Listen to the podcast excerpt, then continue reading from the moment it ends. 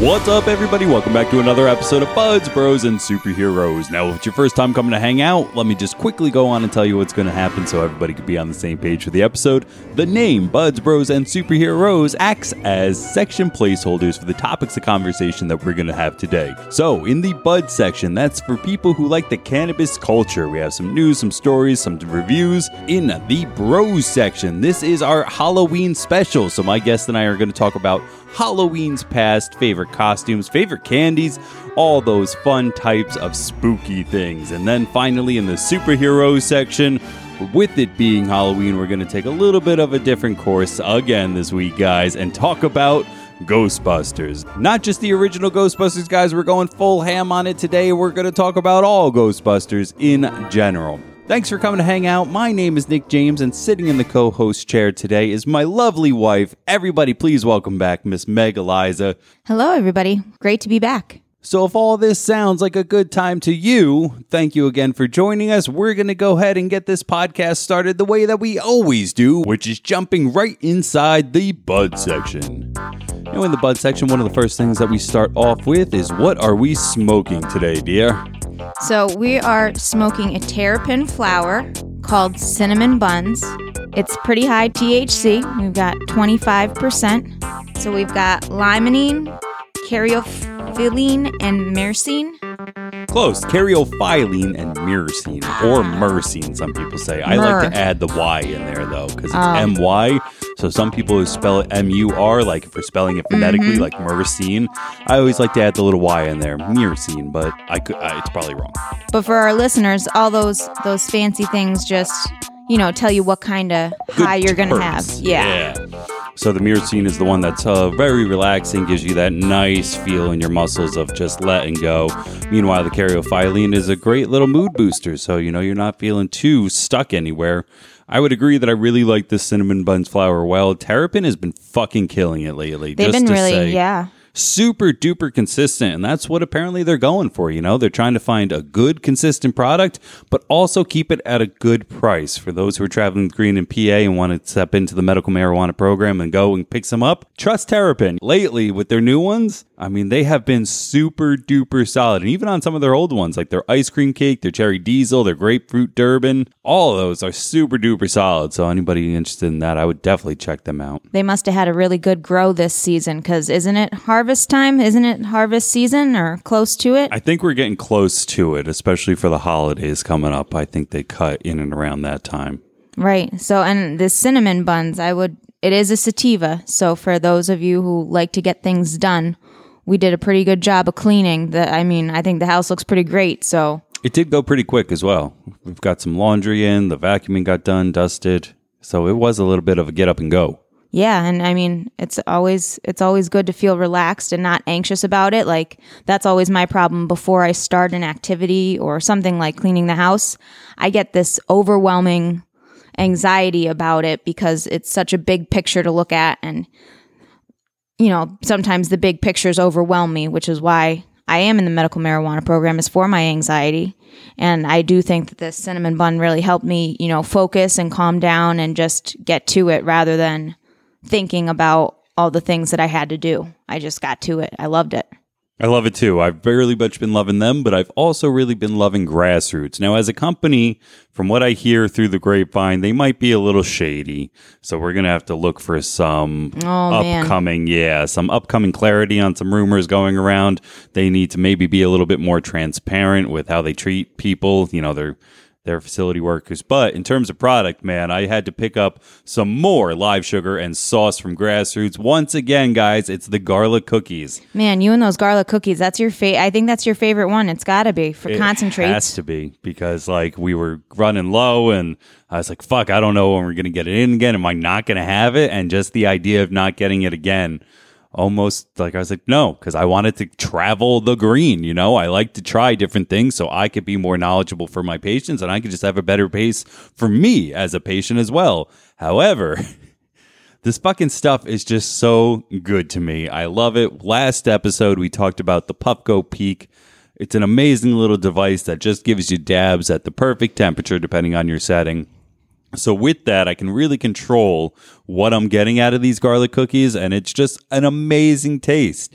It's an amazing effect, feel. Everything about it really is just it lined up perfectly for everything that I look for when I when I want to do a dab. Right. And when you told me the name of it, garlic cookies, I was like, bro, I don't want any I don't want anything to do with that because that sounds gross. Sorry, no offense, but garlic cookies to me does not sound appealing. I do believe we said it in the last episode too. Anybody who's also on the same one of that, it doesn't taste like garlic nor No. cookies, guys. It doesn't No. smell like it. It's got a really pungent, distinct aroma to it, though. I highly suggest you go ahead and look at that. Again, for the one gram here, just to go through the terps, we are looking at a high myrcene level, which is at 3.988. So it's basically 4%, which is like, that's a heavy hitting one, man. You are going to feel nice and relaxed. But right after that, again, almost like we talked about with our flower here, it's got a high limonene and caryophyllene, which are both uplifting. And so once again, you're getting that really great relaxed body high without losing your mind and getting a little stuck in that haze of like, what was I doing? What's happening? You know, no, like today, once again, to restate, we fucking got up and got shit done. We've been moving since like 8.30. Yeah. So that is what we are kind of taking in through the lungs, but we did do a little bit more baking. You had fun doing that. Go ahead and tell us about our baking experience. Yeah, so we got another um, container of the RSO. Did we go for the Bubba Diagonal this time? Yes, I think that's what it was called. I remember the name diagonal was definitely in it because I was like, hmm, now we're going geometric. Usually it sticks in like the food area or, you know, a lot of times it's named after a food or I, I don't know. Sometimes it's named after the strain, and the strain there, once again, we're talking grassroots for anybody keeping track. So they make delicious RSOs. We have gone for the full spectrum before. We went for actually a pharmaceutical RX last time. We went for some jillyweed. This time we came back to grassroots, and this one was called the Bubba Diagonal, Right. Which they also have flour of. You know, that's that's where it's gets extracted from to make the this super potent oil. Right. So we took the concentrate and instead of using the whole vial, we only used half of the vial to make a smaller batch, just a dozen, a baker's dozen of cookies. And so normally I know when I've been to recreational states, a cookie is about 10 milligrams. And we use this really fancy, awesome calculator online and put in all our THC information and our information from our RSO packet. And it was able to tell me that each of my 13 cookies was going to equal out to about 30 milligrams of THC, which is a pretty heavy dose. So it's nice to be able to share a cookie with you and still feel relaxed and enjoy it rather than just taking a little piece of something and not feeling anything at all. Because the first time we did it too, we didn't do the calculation correct. So we ended up making a shit ton of cookies with the same amount. So it ended up being somewhere between like six to 10%, I think, were the first batch of cookies we made. And for that point, for me, as such a heavy user and somebody with such a high tolerance, I'd have to sit there and eat six freaking cookies. Right. And as big and as round as I am, eating six cookies, even for me, is a fucking task where it's like, no, like you said, I'd rather just eat a quarter of a cookie or a half a cookie or even just one whole cookie and get that out of the way of like, yeah, I like sweets, but there's a point where enough is enough and we kind of need a higher, I know I need a higher dosage. Anybody out there who's not sure, I think it's howtoedibles.com. You can go there and get that calculator that we mentioned. It's it, Definitely it's awesome. worth using. Yeah. I mean, it, it gives you great insight. It lets you be aware of what you're making and, you know, what your result will be. And that's, that's really helpful for, you know, the medicine side of it and taking the right dosage. It's a great way to change up what you're buying and make it more edible and more tan, you know, more tasty for yourself just instead of taking some straight up RSO because sometimes that can leave a little bit of a yucky taste in your mouth. Yeah, that's short for Richard Simpson Oil. I know we are moving away from that. I talked about it on a previous episode because that person right now is unavailable to answer questions because he's running from the FDA. So whether or not he actually cured his cancer by using these high amounts of oils that are then named after him, we don't know. But we are going to switch the name we as if I'm in I'm Mr. Marijuana. But the name is being switched to an FSO, like a full spectrum oil or something like that, Okay. just to kind of separate ourselves. So look for RSOs if you want to try that. But they are very thick, so yeah. Sometimes I'll just put them between two gushers and just chew the whole thing, and it's it's definitely quicker.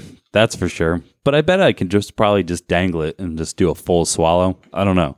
We'll have to try. But yes, I agree, dear. Having it in cookie form is is quite delicious. What's everybody out there smoking on, guys? What have you been picking up? What have you been baking? What's going on out there inside your travels of the green? Make sure to leave a comment where you can if you're on the YouTubes. Find us on Instagram, Facebook, Twitter, all those fun internet things. But with that, we are going to close on out of this bud section and enter into the bro section. Entering into this bros section as we are talking about the spookiest holiday of the year, Halloween just gonna bullshit a little bit about Halloween. We kind of started a conversation the other day here. What did most Halloweens look like to you growing up? So, my family, I was lucky I grew up close to some cousins and, you know, we were within proximity. So, every year for Halloween, I would be driven from home to home to show off my costume, you know, to all the older relatives, the aunts and the uncles. And that would happen first. And then we would usually have a party at my house you know, bobbing, literally bobbing for apples like you see in movies. And my parents would pass candy out to the trick or treaters, and we would get a lot being on a main road. Um, growing up on a main road, we would get a lot of trick or treaters. So it was always super busy and super fun and loud.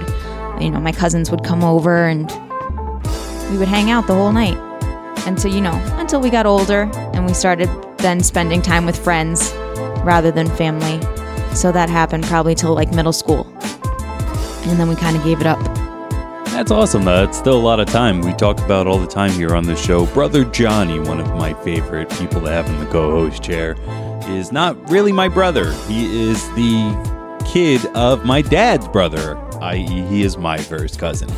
And we call each other brother because of how close we grew up, how much time we spent together. But we really went through it the other day, and I don't think we did exactly what you just said of like seeing each other and going around to family because we were a little bit more spread out. So, as much time as we spent together growing up, I really can't remember ever being in costume. Another person to come up often on the show, at least in one very specific episode, was Tyler, the boy next door. Now, he and I did do some trick or treating together quite often. So now with the trick or treating, that uh, to do that, you have to have a costume. What were some of your favorite costumes growing up? What were you guys purchasers? Like did you go out and buy the costumes or were you homemade? Like let's figure out what we're going to be and make it. I would say it depended on the year. Definitely as I got older, it was always a purchase, but I do remember some growing up that were homemade. One specifically was Zorro. And I just wore black jeans and a black shirt and was given like, you know, the dollar store mask, cape, and hat. And then maybe the most expensive purchase of that was the sword. But I oh, also specifically remember Danny Moran came dressed up in the Halloween costume because this was the year of Antonio Banderas, you know, Oh, that okay. movie, The Return Yep. of Zorro. Catherine Zeta Jones is in that.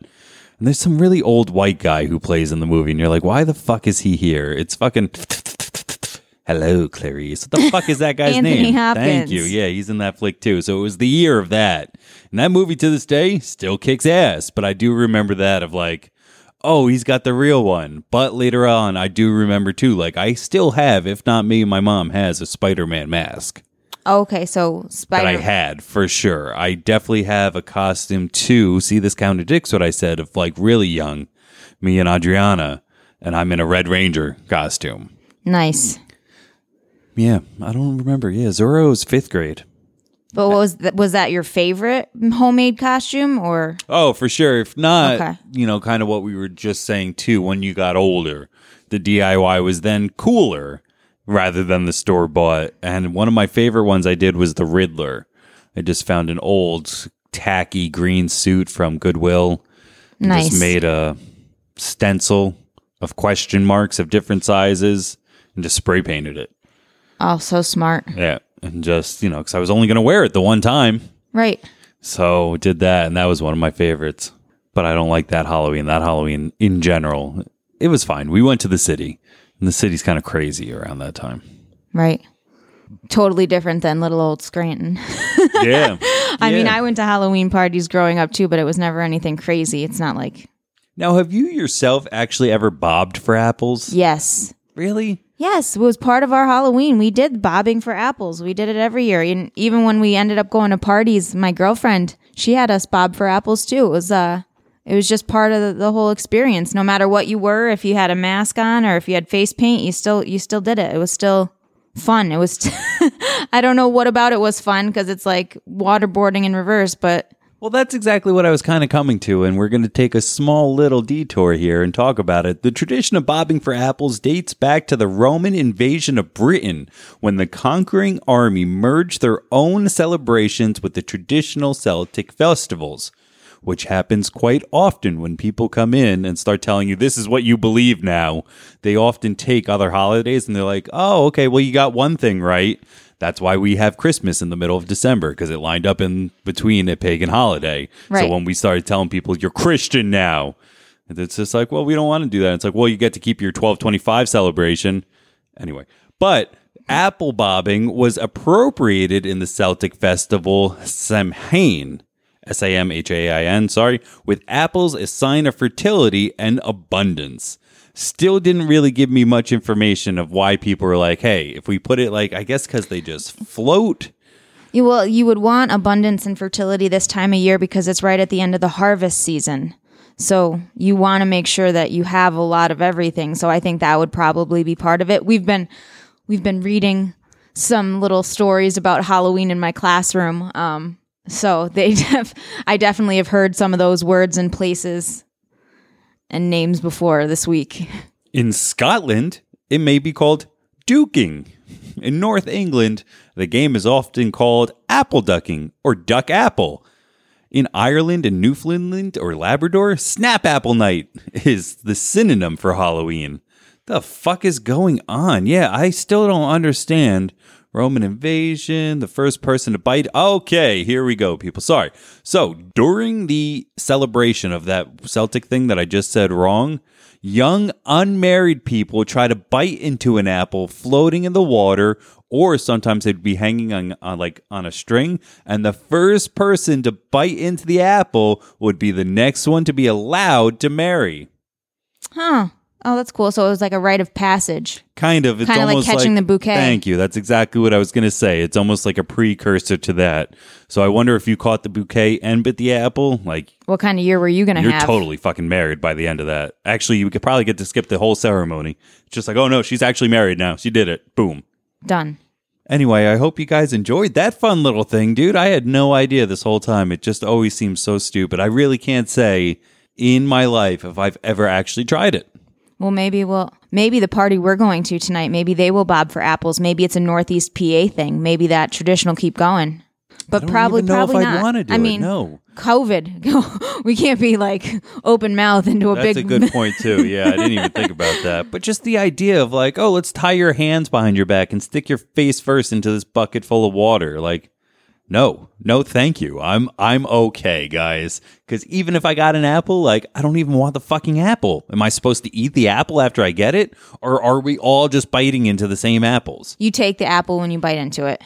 And you know what? There's but, definitely home video, real good home video of the seriousness of Joe Don, who's been here before. He is my cousin. So there is some great home video of him bobbing for apples like a champ. He's he was victorious. But that's what I mean. You mean bobbing for apples, i.e., the goal of this is to get more than one apple out of this barrel, correct? Right, within a set time frame. So now, if I go, we have like how many apples must you buy? a if bag. not, a whole bag. That's what I'm saying though. So then your apples were my apples. So wouldn't your apples? If I go first, I get clean apples. If you go second, you get apples once bitten into. Or if maybe somebody goes or third. Somebody gets apples twice bit into and maybe looked around. Like, do they get easier to pick up then? Like, what's the deal with that? That's all I was trying to point out. Of like, that's a weird fucking We didn't thing think to do. about we didn't think about that at the time. I'm even saying pre-COVID. Like, no, I don't want to bite into that thing that you already bit into. I already don't share food like that. Like, you know, it's like saying, just I get. No, I know. feel you. I feel like here, you. try a bite of this hot dog. Like, you would never do that. Like, you could cut something off. Like, oh, you haven't tried this steak. I'll cut from the other side and hand it to you. You know what I'm saying? Like, that's different than here. Just take a bite and then doing that with an entire fucking party full of people gets a little weird, bro. I don't know. That is. That is. It's a little sketchy now that you're making me think about it real And then hard. as we were talking about like the abundance of apples and all the signs, like it throws me off when people just waste food and we're talking about the past. Like we were watching a Knight's Tale and I don't understand the entire tradition or where it came from to put people in stockades, fine, but to throw food at them, like, aren't you people fucking starving? Right. Or all we hear about is just like how lucky we are in farms and crops and grocery stores. But these people are like, yeah, but I could throw a tomato at that fuck. It didn't. That doesn't make sense to me. either. Agreed. I guess maybe it was rotting, but again, why did you let it get to the rotting stage? Or why You wouldn't you wouldn't cut out the rot? Exactly. No, you wouldn't have. If you're starving, you're going to take as much as you can and not throw anything at anyone. I would think. I've never been starving. I don't know. What a weird little turnoff we had from there. What was your candy goals growing up, and how how did that work? Were you a uh, sleeping bag person, or did you actually have like a little jack o' lantern that you filled your candy with, or a I special had bag? a homemade special bag. My mom could actually sew. She like legit made me like leg- dresses and gowns as I went on to high school and stuff. Um, so she made me this sack with this cute little. They were like trick or treat costumed bears, and it was a bag, and it had like tie dye shoelaces through it so that I could tie it up when I wanted to and stuff. But I, I loved carrying that around. I, d- I had a lot of homemade costumes, um, specifically from my mom and her stepmom. Was that poodle skirt we saw yesterday? Was that homemade too? That It was looked it. homemade, Yeah, that's yep. awesome. Yeah, we saw one of my mom's homemade costumes was a poodle skirt, but my favorite, my mom actually did not make. My my grandma made it for me. I was a Converse sneaker. She made like this huge cardboard thing and then covered it in fabric and I had the laces and I was a high top sneaker and god, I felt so cool that year. Super duper off the rails, and I'll bring it right back. Anybody interested, go to YouTube. If you're on YouTube, you like the channel Company Man, super duper fun. He just did one on Converse. What a rich history of fucking shoes. You would never expect it. Anyway, to kind of combine your two stories there, my grandma once made a poodle skirt for my sister. Oh, that's so funny. Yeah, so it's kind of that's what the first thing I saw when I saw that, or the first thing I thought of. Excuse me, was like Ash has one just fucking like that, man. But it was pink. Mm. But like the poodle, like that's why they call them poodle skirts. People like there's fucking poodles on them. Yep. What a weird thing. Yep. And my favorite store bought one was probably the costume I'm wearing tonight is the Marilyn Monroe dress. That white iconic seven what was the name of the movie? Seven minute Seven- itch? Seven edge something. Yes, we. It's not some like it hot. It's not. It's definitely not that movie. But it's that iconic white dress that she stands over the vent and it blows up her skirt a little. So that's my favorite store bought costume, and that's the one I'm going to wear to the party tonight. Um, I did mess up the wig though. It can't. I did have the wig, but then I used it. I dyed it, so it's like half pink now. So I can't use the wig. So we're just gonna we're gonna go for it on the hair and just kind of try to tuck it up so it looks shorter. I don't know. Anybody out there screaming at the microphone or screaming at their listening device, going the seven year itch. The movie, that picture from Marilyn Monroe is from the movie The Seven Year Itch. There you go. That's that's what it was. Thanks, thanks, Bubba. Yeah, no, I just know maybe there's one person out there because that bothers me when I listen to something because podcasting is just so intimate that sometimes you forget they can't hear you. So we hear you, we heard you. There you go. Uh, once again, we didn't. We, we kind of off track there. What were your candy goals? You know, Oh, what man. what did you want? And also, see, we're gonna have a real fun time here in terms of experience of maybe you did it with your cousins. Maybe I'm jumping the gun, but you were an only child, right? I had a sibling, so there were times where we were set up in front of each other with our candy piles in front of each other, going, "All right, what do you want?" What uh, and major trades were going on. I mean, it was like livestock market stuff. You know, people moving in and out. Dad coming in collecting tax everywhere. You know, because he just picked from the piles. He just walked us around. So He got whatever he wanted. hell yeah, dad tax. No, see, I I don't really remember having candy goals. I I was a weird kid, man. Like I I didn't even really think about the candy I was going to get. I was more excited to go see the people. like just to go see my family. Um but probably I wanted, I would say probably the chocolate peanut butter cuz that has been my favorite candy ever since I was little. So it was probably definitely Reese cups and nobody worried about allergies back then, so people were handing them out like crazy. So that was probably my goal. But there was I I didn't have that cool experience of trading and oh, I'll give you all my sweet and sugary cuz I don't really like it. But I'm sure Joe Don and his sister definitely did that as well. Big time, yeah. That's that's some of the biggest stuff. So I was exactly like you're saying. Mine is mostly Reese's or Baby Ruths. Those I would keep. But meanwhile, you know, your Kit Kats, your Snickers, Milky Ways, all those I would trade out for Twizzlers, Sweet Tarts, Laffy Taffy. Yeah. Those Oh. types of things are more where I kind of wanted to put my teeth into. So We yeah, would have been good buddies. Yeah, we really would have. That's why we share well so now. Share, Share well so so, well now. Share so. Thank you, dear. Woo. Words, you, You know. need some. I think you need some candy, some sugar to And, perk you, know, up. a little bit. But yeah, dad coming in and out, that was also a very big part of that too. Um, that man walked a lot. I I usually tapped before my sister. Now saying that too, she was bigger around those times. She was older, so she could go farther. But I will also throw in the caveat, like I was who I am exactly right now. Of like I have enough candy, you know, like I have enough. I'm going home. Where she'd just be like, "You want to keep going?" And dad, Right. dad was- Especially yeah. depending on her costume, because I could imagine your sister as a little girl, depending on the costume, just wanting to be in princess costume or in.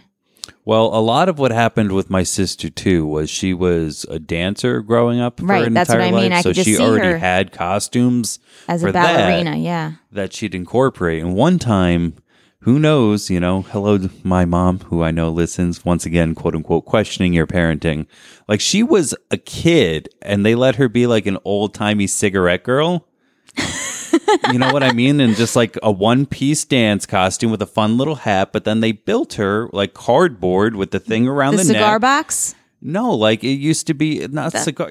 No, it was like huge though, with a bunch of cigarettes, like packs, because they used to be heavy cigarette smokers and new cigarette smokers, and filled it with empty cigarette boxes. If I'm not mistaken, I think Do that's you know what I'm thinking of? Do I you know what I'm saying? It. Yes, because I um because as a joke last year when we were in the virtual world of education and I was teaching virtually, I was walking around my my school with my laptop computer and everybody said I should build myself one of those exact you know, cigarette holders that the girls used to have to put my laptop on because I just, it was part of my person and people just thought it was funny. And I was like, yeah, I should get one of those cigarette holders or whatever. So, yes, exactly. It straps exactly around that. their neck and it kind of comes down and lays right in between their midsection, kind of rests on their stomach and has enough packs. And they used to, I guess it was big in like the 20s, flappers and, you know, the roaring 20s jazz and stuff like that.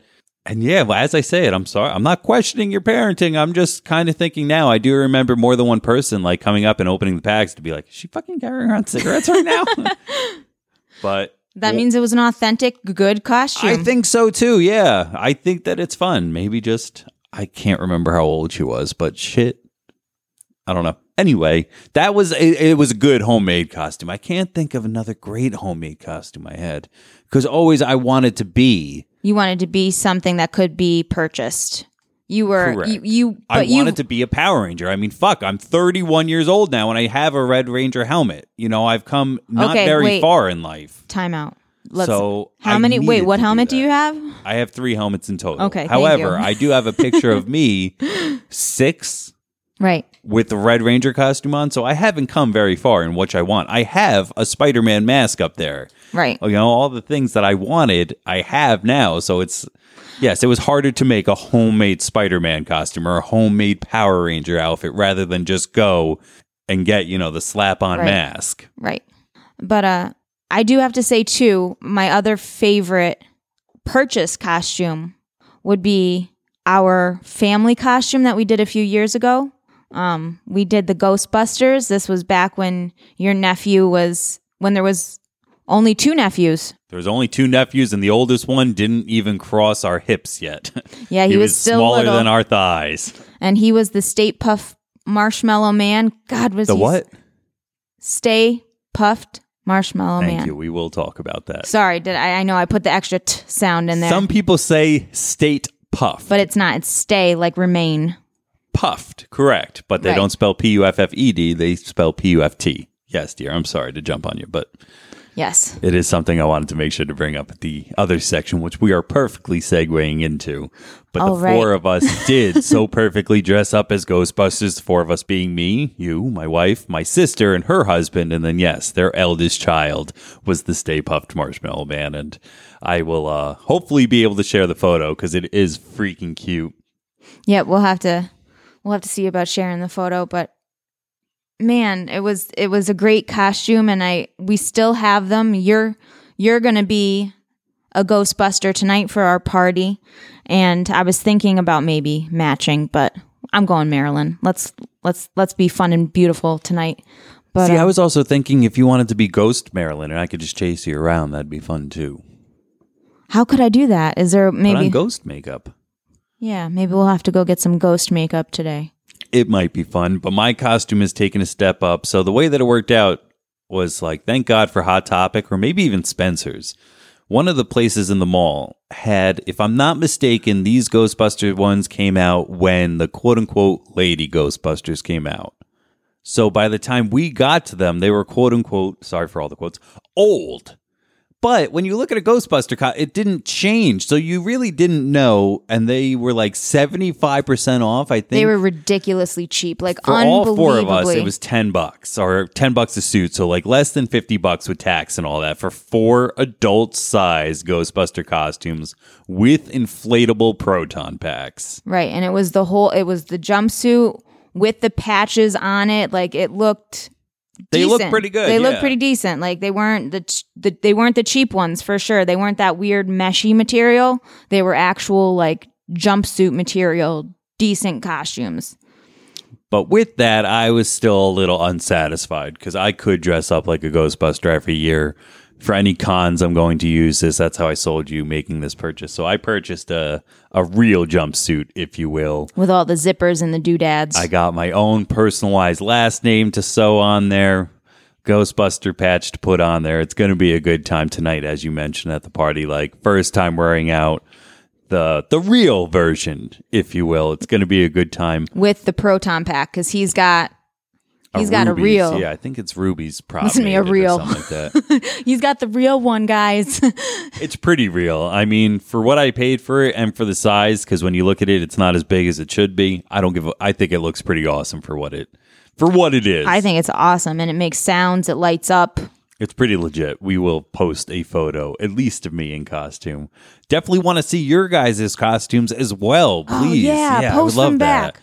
Either post them Tag back or tag us. That's exactly what it'd be. If you're in costume, you're listening, tag Buds Bros and Superheroes on Instagram, Facebook, tweet us, or even leave a comment down below if you're listening on YouTube. That would be super great. But we have already perfectly segued into what will be the superhero section of an all around Ghostbusters extravaganza coming up now. Alrighty, so to kick things off, we are going to start with the original Ghostbusters coming out in 1984, rated PG. So I'm not sure if there is a PG 13 yet. We can talk about that scene in a moment. One hour and 45 minutes, starring Harold Ramis, Dan Aykroyd, Bill Murray, Ernie Hudson, Rick Moranis, Sigourney Weaver, and more really we watched this last night and really still just such a magical movie i don't know So how much good. of it is nostalgia or how much of it is still just good but it's awesome every time i watch it i still have a great time Right. And I and I I just love the practical effects in it. I know it, we're we're in such a society of CGI and computer animation and it's great. There we we were able to see phenomenal movies with that technology.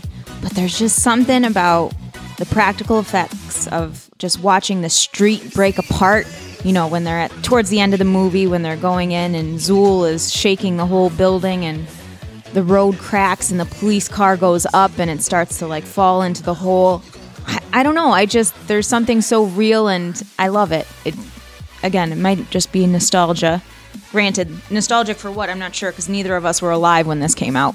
correct no that's kind of the cool thing about it in my life is there's never been a time where it hasn't it's You always know, existed. It's almost like Star Wars for me. Like it's it's nature, it's law. There's gravity and there's Ghostbusters. I learned about both almost at the same time. You know what I mean? Like it's just what it is. It has always been, and in my opinion, it will always be. To touch back on the special effects too of like, you know, the Stay Puft marshmallow man explodes and they threw fucking something all over people. I think at the end of the day it was like shaving cream or something industrial like that, non toxic though. And you know, that that guy gets all that shit dumped all over him. And Right. it is a real effect, and it, it is from start to finish really fun. The ghost at the beginning, that's a real thing. The librarian who turns into that, like it, it's a little bit of the uh, mirror trick, but there was also actually people who sculpted. I want to say it was somebody like Stan Winston. Probably should have had that looked up. If not him, it's the other one. There's two really big ones who came out and just did it beautifully. The story is spooky without being scary. which is big for me because I am not a scary movie fan. I am I am not a big thrill seeker. I don't like the spooky, I don't like the scary. I I this so this is just enough for me. This has a little bit of spook appeal without being scary. It's great. It's just a perfect balance, especially for Halloween.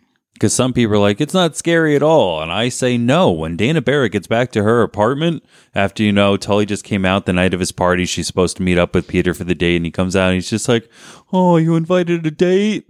It's okay. You could bring him along. Shout out Rick Moranis for being a fucking genius in that movie.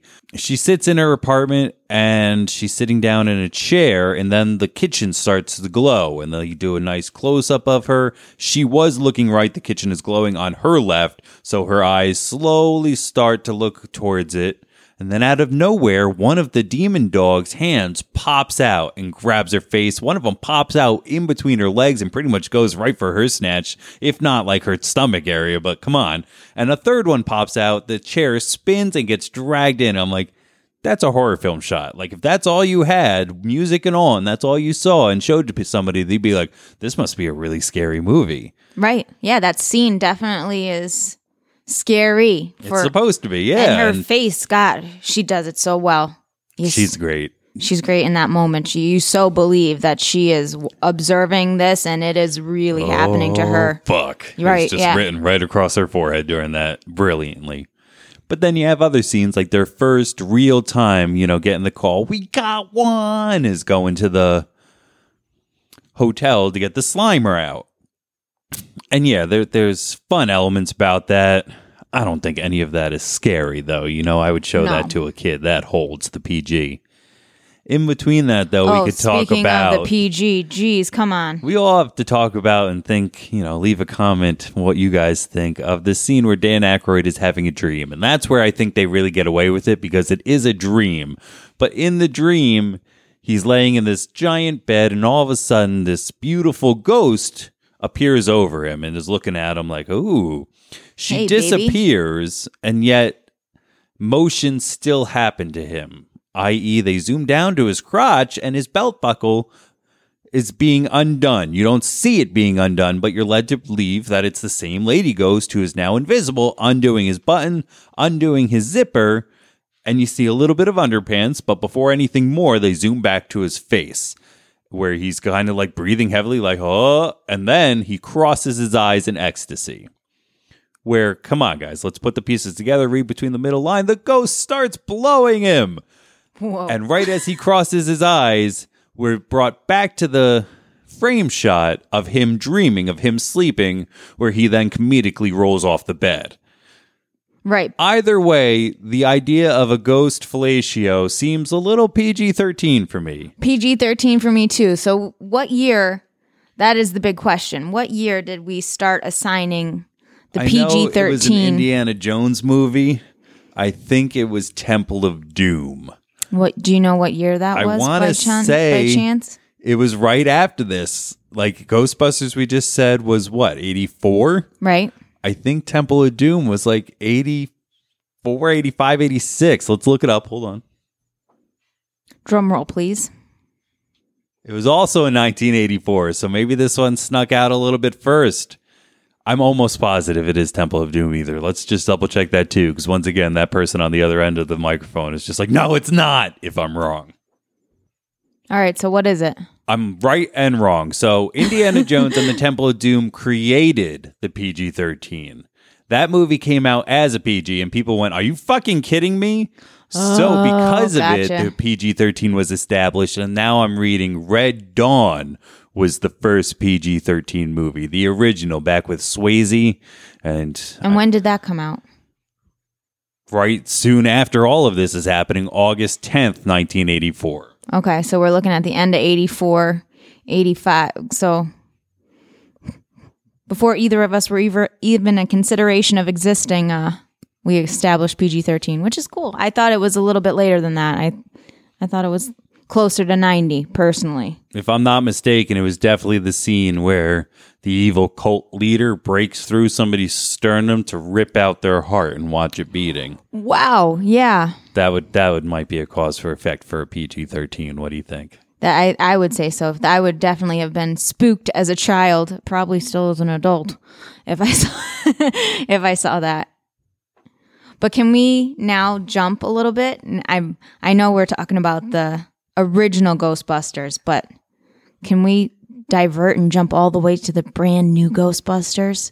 Can we just For a second, let's stop at number two first. Not that we won't talk about the in between reboot or remake, we will. But really quick, just want to establish that in 1989, so well after the PG 13, number two came out and they kept it PG. So maybe that's why it is a little bit more tame. And some people think that it lost a little bit because to them, they didn't want to lose the PG, but now the rules were changed. Right, So when you look at number two, it is, it's not as, you know, I mean, one scene, Bill Murray, it's my favorite, favorite, favorite part as he's arguing with the fucking uh, EPA guy. And Dan Aykroyd, the second before, had said, you know, everything was running fine until Dickless over here turned off the machine. Dickless being the EPA guy, and the mayor goes, Is this true? And Bill Murray goes, It is. This man has no dick. And like that's a PG 13 joke. So you lose some of that edge if you watch number one. And I want to watch number two to confirm. In number one, find a scene where they're not fucking smoking cigarettes, bro. Wow, yeah. I had of- never really like you get the famous Dan Aykroyd where he's got the goggles on his head and he's smoking and the cigarette kind of falls out. I knew that frame and I knew that that image was pretty famous. So the idea of them having cigarettes was never not in my mind. But fuck me, Freddy, if they're not smoking every other scene in that movie. Yeah, it's They're pretty driving, much chain smoking. smoking. Yup, all of them. I'm surprised there weren't even like, but we weren't in the consumer society that we are now. Um, I'm surprised that we didn't get the the branding of the cigarettes that we weren't sold a kind of cigarette By at that, that, point, time. it might have been illegal. oh, okay. That might have come into play because I know something with branding because that's why eventually we stopped seeing commercials. right. Because like when we were kids, we saw Joe Camel commercials all the time. And that eventually phased out. You can't see billboards. So maybe by that time we weren't branding or doing that. That also depends on when ET came out because Reese's Pieces, there's a whole lot of stuff. Maybe that, yeah, that was definitely out by 84. ET? No? I don't know. I don't know. Drew Barrymore. I'm trying to. Um, how old is she? She can't be that much older than us. Yeah, that was 82. So some sort of brand stuff was going on for Right. sure. Because I mean, that's a big Twinkie. That could have been a big anything. That's a big crimpet. That's a big piece Right, of so- pie. Or So that's a big Twinkie was definitely a sell, and I wonder. I wonder if Twinkie paid for that or if it was just in the movie. At that time, it's yeah. I I would assume the former, but product placement definitely wasn't what it was today. Whereas I think now you could buy Twinkies seasonally with Ecto Green slime in them. Like that's how much the brand has thus come together since then. Speaking of, can we put a picture up of the Slimer I made you? Yeah, yeah, you painted a nice photo of that. So much lore behind all these characters. Of that should have been Jim Belushi because Dan Aykroyd and Belushi were coming off uh, Blues Brothers, and they were going to make another one, and he had it all written out and stuff. It was great, but unfortunately, he passed, and some say he was supposed to be modeled after that.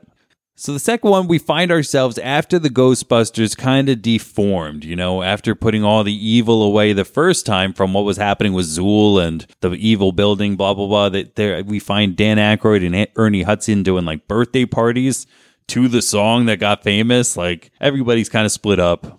To quickly go through it, we're going to have to put everything back in the box as Dr. Yanov Poha gets evilly what's the word when somebody possesses. He gets possessed by vigo who's like this old ass sorcerer guy kind of like an evil merlin who has his essence horcruxed into a painting if you're nerd enough to keep up with that cool beans. And the ghostbusters have to come back together more or less because of some slime that's involved too. It's it's kind of a drudge up of the same thing. Yeah. a great evil has come to earth and which has caused extra spookiness to happen to have these people come together and catch them and round them all up and then fight them at the very end. Right. So very superhero-y. Great evil threatens humanity. Somebody greater than the average man has to come forward. Or the sum of their parts is better, yeah. Right. Team team victory right there. And as you could tell by our kind of quick summary of this movie, our not even want to talk about it, I'm I'm happy it exists, but it's definitely no Ghostbusters. It's it's There's God, there's something special about that first one. I don't know. There's something magical about it.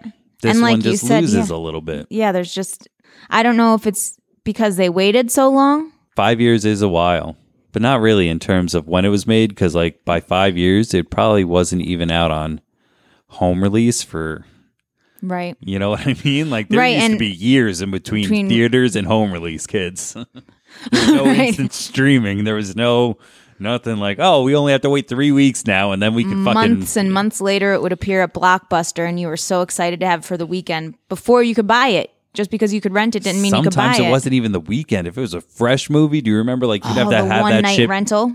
You have to have this shit back tomorrow morning. Put it in the drop off box, or you face late charges.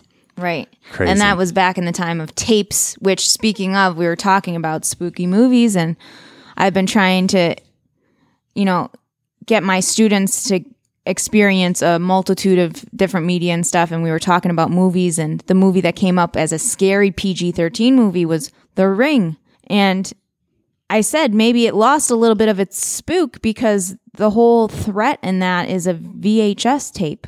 The whole the whole villain, if you will, lives in a VHS tape and kids today don't have them, know them, use them. So what kind of real scare is there? There is no threat anymore. It's gone. but it, that used to be such a scary PG-13 movie. Not anymore. Uh, that's so fucking funny that you were talking about that. So to kind of move on, Ghostbusters Afterlife is coming out in just a few weeks. We only have to wait till November 19th. Oh yeah. Oh, we have a runtime, two hours and four minutes. That's fucking awesome. I feel like that's the perfect amount because an hour and a half in my mind is the perfect comedy length. Two and a half hours is kind of like the superhero length that we need now to really get that arc in there. So I feel like two hours for a spooky comedy is Mystery as well. mystery. Because we need like, time to unravel the mystery, and we also need time to say what happened to all this time. Because we have seen a hundred percent the same exact infomercial that Dana watches that gets her to call them like, "We're ready to believe you." Comes like she finds it on YouTube. She being one of the main characters, I'm assuming the girl finds it on YouTube. They we watch it. So this is the same universe. It's an exact continuation of it, and we're getting a bunch of people in it. So the one person, of course, is Finn Wolfhard, the fucking Stranger Things kid. You're balls to the wall excited about that. I am. I love Stranger Things. I'm like a- addicted. I love watching. I could rewatch it a million times. I love the characters. I love the spook fact. God, that is such a good spook factor too. It's just enough to not be too scary. I could totally get into it. So I can't wait to see him in the world of the Ghostbusters that I I love so much and I I love that they did the overlay. We watched that special where they talked about the effects in this new movie, and one of the effects are those super cool, like neon pink lights, if you remember from the original Ghostbusters, where when we see the spirits all dissolving up into New York City, there's streaks of like neon pink and there's orbs of pink kind of swirling about the city. And in this new movie, they use that same, even though it's outdated now, you would think. It looks very, very similar. Um, but it looks very similar. They just used that same energy, literally. Like they're using the way the energy looked in the original in the new one, and it just gives you that full feeling in your chest, like oh, oh, they've got the, they've got the the bones to this. Do, they're doing the right thing. So, as brought up, I just want to give McKenna Grace her shout out. She's Phoebe. So, that's who I was talking about. The character Phoebe is watching YouTube and sees who I think is going to be her grandfather, played by Harold Ramis, the great Spangler. They move into their house. So it says here in the IMDb when a single mom and her two kids arrive in a small town, they begin to discover their connection to the original Ghostbusters and the secret legacy their grandfather left behind. We do see a little bit of Annie Potts in there for just as a little bit who played Janine. You know, Janine, quit looking at me. You Give me the bug eyes. Like the original. we got one. From newer footage, it looks like we saw some behind the scenes of the first movie that looks like it's supposed to be repurposed now for news footage of Harold Ramis and Annie Potts kind of hugging. And she's in it. So I'm, maybe she's going to be their long lost grandmother or something. I don't know. Anyway, they move into his house. Spooky stuff starts happening again. Paul Rudd is there figuring shit out. We see little Stay Puft marshmallows in the trailer. Like, the one thing we obviously have to comment on is that the director is the son of the original director. Jason Reitman is Ivan Reitman's son. And, like, when you talked about Legacy, man. it really is a Legacy. And he's really taking it seriously. And apparently, they've like he's a filmmaker in his own rights. It's not like this kid's just grown up and all of a sudden they were like, "Hey, you're a realtor, but now since you're Ivan's son, you should make a movie." You know what I mean? Like he is a director in his own right, going through a bunch of movies in which I like. One of my favorite movies, Thank You for Smoking. I love that movie. Really, truly. I really enjoy Juno. Up in the Air is not one of my favorites, but it had Anna Kendrick in it, and she's really funny. So I watched that one too. George Clooney is very ugh in that movie. he bothers the piss out of me. So I can't say I truly like it. But I mean, he's made 20 movies before he's made this. So he's got a pretty good resume. Just came off Tully, which I heard was good. I haven't watched that. That's the one with Charlie Theron. Did two episodes of The Office. Hey. Hey, shout out for The Office, Scranton, the Electric City. Dude, he did the local ad one. The one Ooh. where Speaking of holiday, here's a holiday find for all all those guys out there. If your lady friend likes The Office, Alex and Ani, the bracelet company, just came out with a line of office bracelets, which is pretty cool, pretty neat. That's a good holiday find. That's just me going off on a tangent. So we did bring up Finn Wolfhard, McKenna Grace. Carrie Coon is going to play Callie. And notice as we meet Trevor, Phoebe, and Callie, we're not given any last names as to Love try that. to keep the mystery going because maybe at the end of the day they're going to throw a red herring and this whole time they've been like spangler spangler spangler spangler spangler oh you're actually venkman's kids and we're like what the fuck is happening you know what i mean like Right. out of nowhere but Sigourney Weaver is also on here, Bill Murray, Dan Aykroyd, Ernie Hudson. Obviously, we cannot have Harold Ramis in the movie because he has passed. Rest in peace, sir. Late and great. Funny man, director in his own right of just great stuff. That's why I think it'll be his kids, and it's not a red herring. But who knows? And like I mentioned, Paul Rudd's getting thrown in there as Mr. Grooberson. What a name. Gruber's son. So maybe we have to look out for a Gruber Maybe. just to wrap this episode up, a yes, we're looking for that, but we also, I mean, it, it, it would be rude not to mention the time that they tried to make one other Ghostbusters in between this time of a movie that I actually really do still enjoy, though the general public didn't really. Back in 2016, they tried to make a Ghostbusters movie in which it was just a reinvention a reboot, a complete reboot, and this time instead of the leads being male, they're female. So that's why I personally call it Lady Ghostbuster. I'm not trying to be mean, rude, or offensive to anybody about it. It's just how to like because they called it too, just Ghostbusters. How are we supposed to know what we're talking about? Like, oh, have you ever seen Ghostbusters? Which one? It's easy. What should I say? The dude Ghostbusters? Then whatever. Anyway, Melissa McCarthy, Kristen Wiig, Kate McKinnon, and Leslie Jones are now the Ghostbusters. Talk about that lineup. I mean, you would think it was going to be great. It was directed by Paul Feig, another Office director guy. extraordinaire.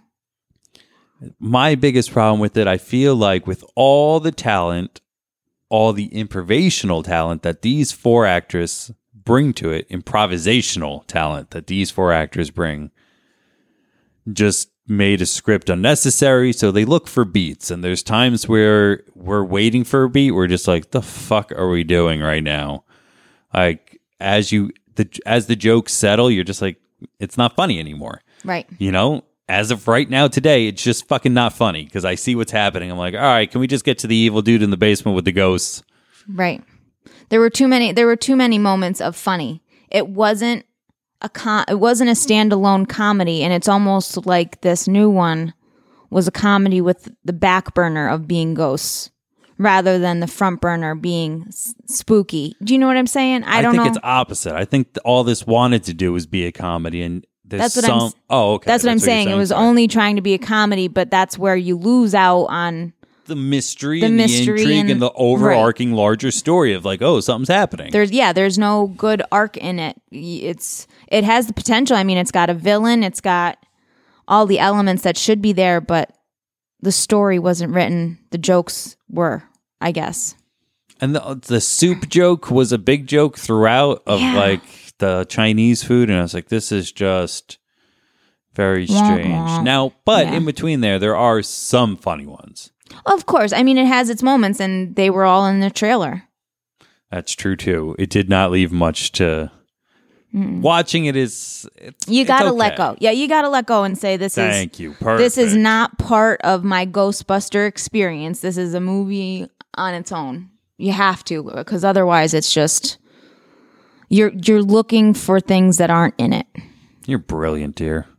I think that's even like the perfect way, kind of, you know, because I don't want to sit here and bash. There are things I like. It's in Me my too. collection. It's there. We just watched the first one. We might watch the second one. We might then watch this one. I don't know. Yeah, I mean I'm I not don't gonna. I'm not gonna not watch it. How about that? and we Does that definitely have all of those ladies up on the shelf next to their male counterparts, all- of our little Funkos. Thank We- you for making sure that you clarified that they were people. It made it sound like we were serial killers displaying bodies really quick. Sorry, yeah, we have them Or am I just watching too much CSI? I think you've been on the CSI kick too much lately. But we've got our Funko as part of our Funko collection. We've got the huge Stay Puft Marshmallow Funko, and then we've got the ladies and the gentlemen, plus the librarian ghost and our Slimer. So we've got the whole gambit out. Oh, Ronan's there too. He's in the back. You just can't see him because he doesn't like to stand. So at the end of this Lady Ghostbuster movie, the big bad ghost spirit kind of takes a gozer approach, and instead of becoming a Stay Puft Marshmallow Man, he's like, "What form do you want me to take?" Almost exactly like it, and takes the form of their logo, which then becomes like a happy-go-lucky kind of ghost, if you will, like Right. in the O and that's that's what his Funko there is. But he doesn't stand, so he's got to kind of be propped up by the Stay Puft Marshmallow Man. Which leads me to one final thing of like, shit, I'm gonna have to buy the new ones too, aren't I? Oh, At least of the kids. You gotta, we gotta have them. Or when are they coming out? When? I don't know. let's Soon. come on, Funko. Let's. Why aren't they already ready for the release? They should come out with the movie. They probably are, man. Relax. We still got some time. We have to go to the mall and see what's up. The only one that I need to complete this is actually Chris Hemsworth, Kevin. I don't have the Kevin Funko. He was a part where I just didn't. He falls flat. The only thing I liked about it, he has one line that still makes me laugh. He's like, "Can I move in with my cat?" And they're like, "No, we can't have any cats in." here." He goes, "No, no, my cat is a dog." They go, Your name of your dog is My Cat? And he goes, No, no, no, it's Mike Hat. You know, like Mike Hat. And they're just like, fuck? that I think is pretty funny.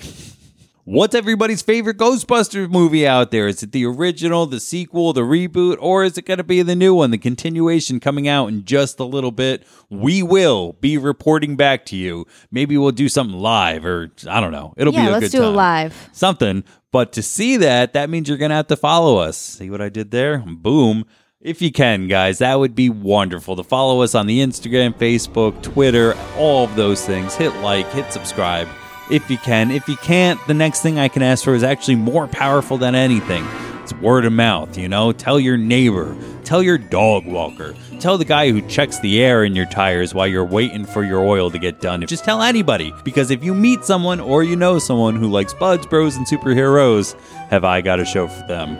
I've got to thank my lovely wife for coming on here all the times that you do, being a great addition to the rotating co host. I love doing this and I love you. So doing this with you is a love of two times. It's love squared, dear. Oh, thank yeah. you so much for being here. I love you. I love you too. I love being here and I love podcasting with you. I love the opportunity to. And you love Ghostbusters as well. So like Hell yeah. all time winning for me. Happy Halloween, everybody. Happy Halloween, everybody, from Buds, Bros, and Superheroes. And we are out of here.